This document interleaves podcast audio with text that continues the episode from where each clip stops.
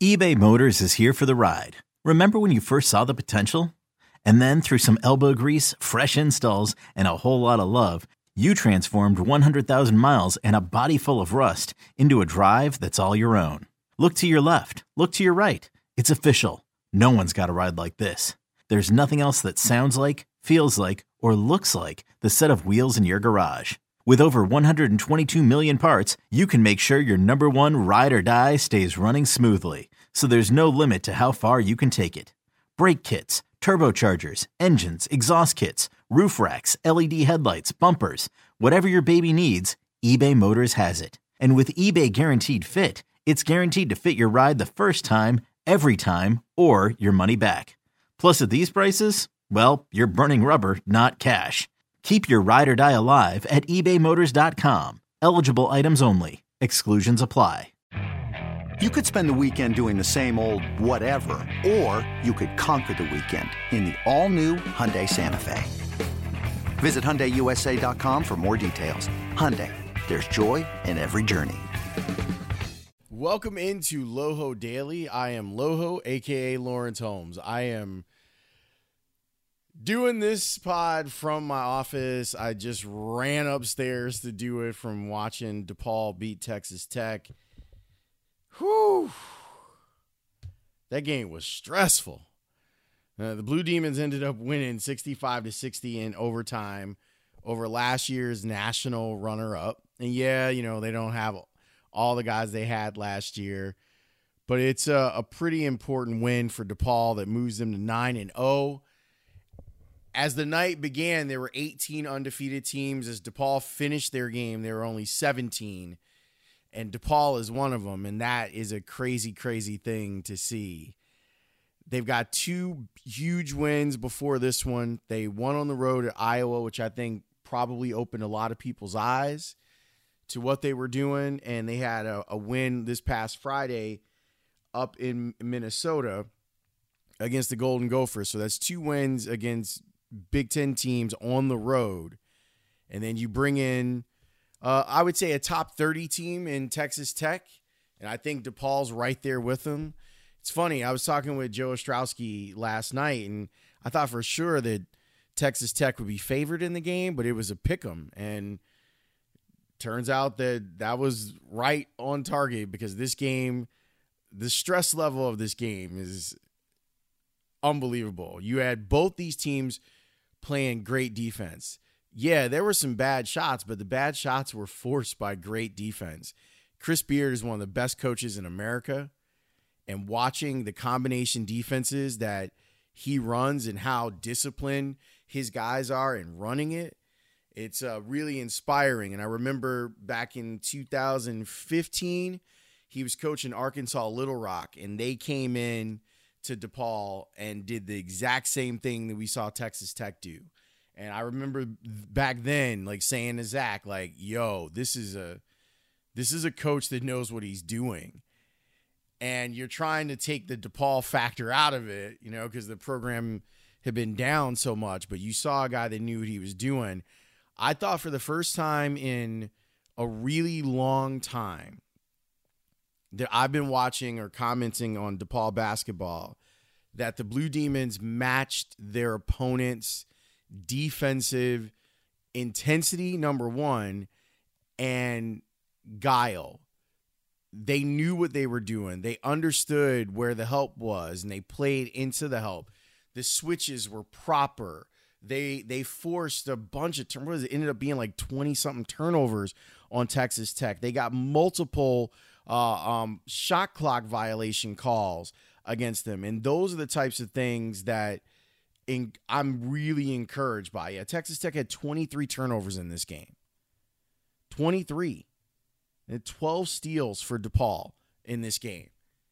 Really encouraged by the fact that you got a, a good defensive effort that they they met a team that you scoring was a premium and you were going to have to keep them from scoring and they rose to the occasion, scoring 12 points in overtime to to win this one. And Jalen Coleman-Lands like it was seen like nobody could shoot threes, like no one. And then he comes up with a bunch of big shots, including the one that ends up being the, the, the reason that you push to, to overtime. He hits four of them. He ends up with 20 points. Jaylen Butz had 15 points. Paul Reed, who I think has an opportunity if he continues to play well to open the eyes of pro scouts. And I was looking at the um, the the scores table and the the media on the end on both end lines. There were a ton of pro scouts at guys that I know, a ton of pro scouts that were in the building watching that. It was nice to see. It was nice to see the Wintrust bottom bowl full, and I think that for now, like that's good enough. I saw that there were people up on the top level, but seeing the bottom bowl full and seeing people excited about going to that game was great. I'll just tell you from my own personal, I couldn't go. I just couldn't. It was too stressful. The the game, the moment was too stressful and I decided that I was going to I wanted to be able to kind of scream and act crazy. And if they lost, I didn't know what I was going to do myself tonight and Panther is actually out of the house. Like you might even you might even hear her come in um, while I'm recording. But I knew I had the house to myself. I had the basement to myself. I had the big TV and the couch all to myself. And I just sat there and I really didn't even tweet much because the game was so stressful. What what I will say what's really cool about watching the game tonight was I think that DePaul has a chance I said this last week, or you know, I was talking about DePaul.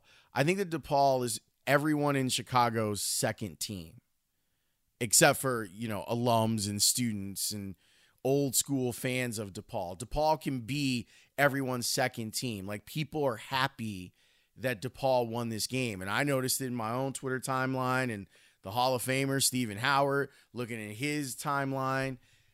People want this program to succeed, and it was this was a game where people's eyes were on DePaul. That all right, let's see what they're all about. Yeah, I heard they beat Iowa and I heard that they beat Minnesota and they're undefeated, but is that undefeated real?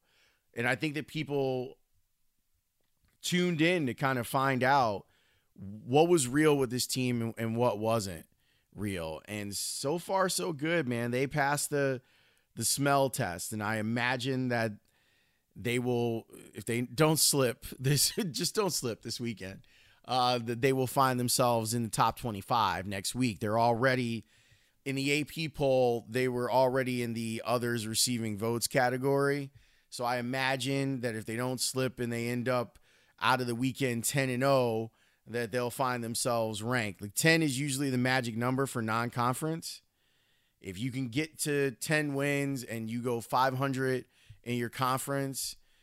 That that gives DePaul 19 wins plus, you know, if you win a game or two in the conference tournament, it sets you up really well. And they just can't have any slips. That's that's the thing that's been the bugaboo. And and to, tonight looked like one of those games because they didn't shoot well. And because Texas Tech plays really good defense, they make you make bad shots. And DePaul didn't do that. They they they weren't making shots early on. They only shot 40% from the field. And the scary part is they only shot 56% from the line. And I thought for sure when Jaylen Butz was going to the line, I'm like, ah, this is going to be the undoing. I understood why Dave had him in the game. And then I'm like, ah, I know they were going to go and foul him. And then Dave took him out of the game. And he was, you know, three for 11 from the free throw line. And he, he gets his points on putbacks and alley oops and he did that tonight 15 points for him seven boards and i i was just, just as panicked as anybody watching that but it's it's nice to be sitting here and doing a podcast all about DePaul winning and things looking up and actually feeling like they're looking up. I mean, I've had whether it's people at the university or other fans of the team kind of telling me, oh, you know, things are going to turn around. And you know, I was looking at the team up close. I was like, ah, I don't think so. Things are a little bit different now because you can see the impact that a guy like Charlie Moore has on the team, even on a night where he didn't shoot well. He only scored six points, but he gives you five steals, five rebounds, 10 assists. And he could have had more. I mean, there are a bunch of shots that people missed that he had set them up on perfectly. They they got what they needed from their their starting five in this game and got just enough off the bench. And they hung on and won. And it's great. I I'm in a super good mood right now because you know, you've watched DePaul over the last 15 years.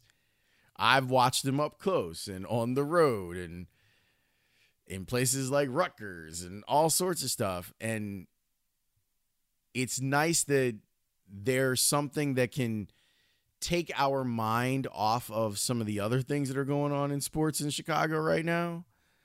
But more than that, it's nice that they're going to that they've earned the attention that they're going to get. That this isn't some like, oh, DePaul started off 4 and 0 and their four wins are no disrespect, like against Chicago State and you know, St. Thaddeus Grammar School. Like you know, you know what I mean. Like these are legitimate wins that you can see progress. You can see that Paul Reed looks like a guy that might be an NBA player. You can see that Charlie Moore has incredible feel for the game. He's got a feel for it, which is great. I love that. I love watching him play. It was a little scary watching Shannon for Texas Tech because the kid went to Lincoln Park and he's he could throw a stone to DePaul's campus and you're watching him come into the Wintrust Center and, and Wintrust Arena and just go crazy. I uh, had 24 points on the game, shot 50% from the floor, had eight rebounds. I'm sure he had a ton of, of, friends and family at the game. And I'm like, oh, of course, the kid from Lincoln Park, the, the kid that didn't choose to go to DePaul, even though it was right around the corner, is going to come back to Chicago and turn their lights out. Well, that wasn't the case. It was the other way around, and I was glad to see it. Some people said to me that when the kids rushed the floor at Wintrust, it looked like they didn't know what to do. Well, when have the other opportunities been there for the students to rush the floor? Also, there used to be a like in Rosemont, you get arrested for it, and they were pretty vocal about don't rush the court or else you're going to jail. So I wonder if some of that was reflexive and I don't know. I think that, that they might have to pay a fine for store for court storming, but who cares? It's a big win against a team that played in the national championship game last year. It keeps you undefeated. It um, really opens the door for DePaul to go to the NCAA tournament. And that's weird to say because it's December, what, December 4th, December 5th. It's a weird thing to say at this point in the season but if you start looking at it, if they can if they can just be 500 in Big East play, you're talking like even like right now, if they can go 500 in Big East play, they're an 18 win team. Finish your non conference schedule with some wins and go off into what happens December 30th when things start to get real uh, in the Big East. But as a DePaul alum, as a professor at DePaul, I couldn't be happier about what I saw tonight because finally, on the men's side of DePaul basketball, there was some joy. There's been 17 years of joy on the women's side. They go to the tournament every year. You pretty much advance them a line every year. But seeing the men do this and seeing Dave Leitao uh, come back and you're sitting there going, is this whole thing going to work? Him coming back and they've been very lucky in some of the transfers that have made it, like Jalen Coleman-Lands, and and it's it's good to see him and more like both those guys wanted to be a part of this, along with guys they recruited, like Paul Reed and Jaylen Butz, make a team in an effort like this. It's great. I'm I'm gonna stop talking. I'm super happy. I'm drunk on happiness right now. DePaul wins 65 to 60. The Blue Demons are 9 and 0. They are one of 17 undefeated teams in the country. Think about that. Celebrate that. Talk to you next time.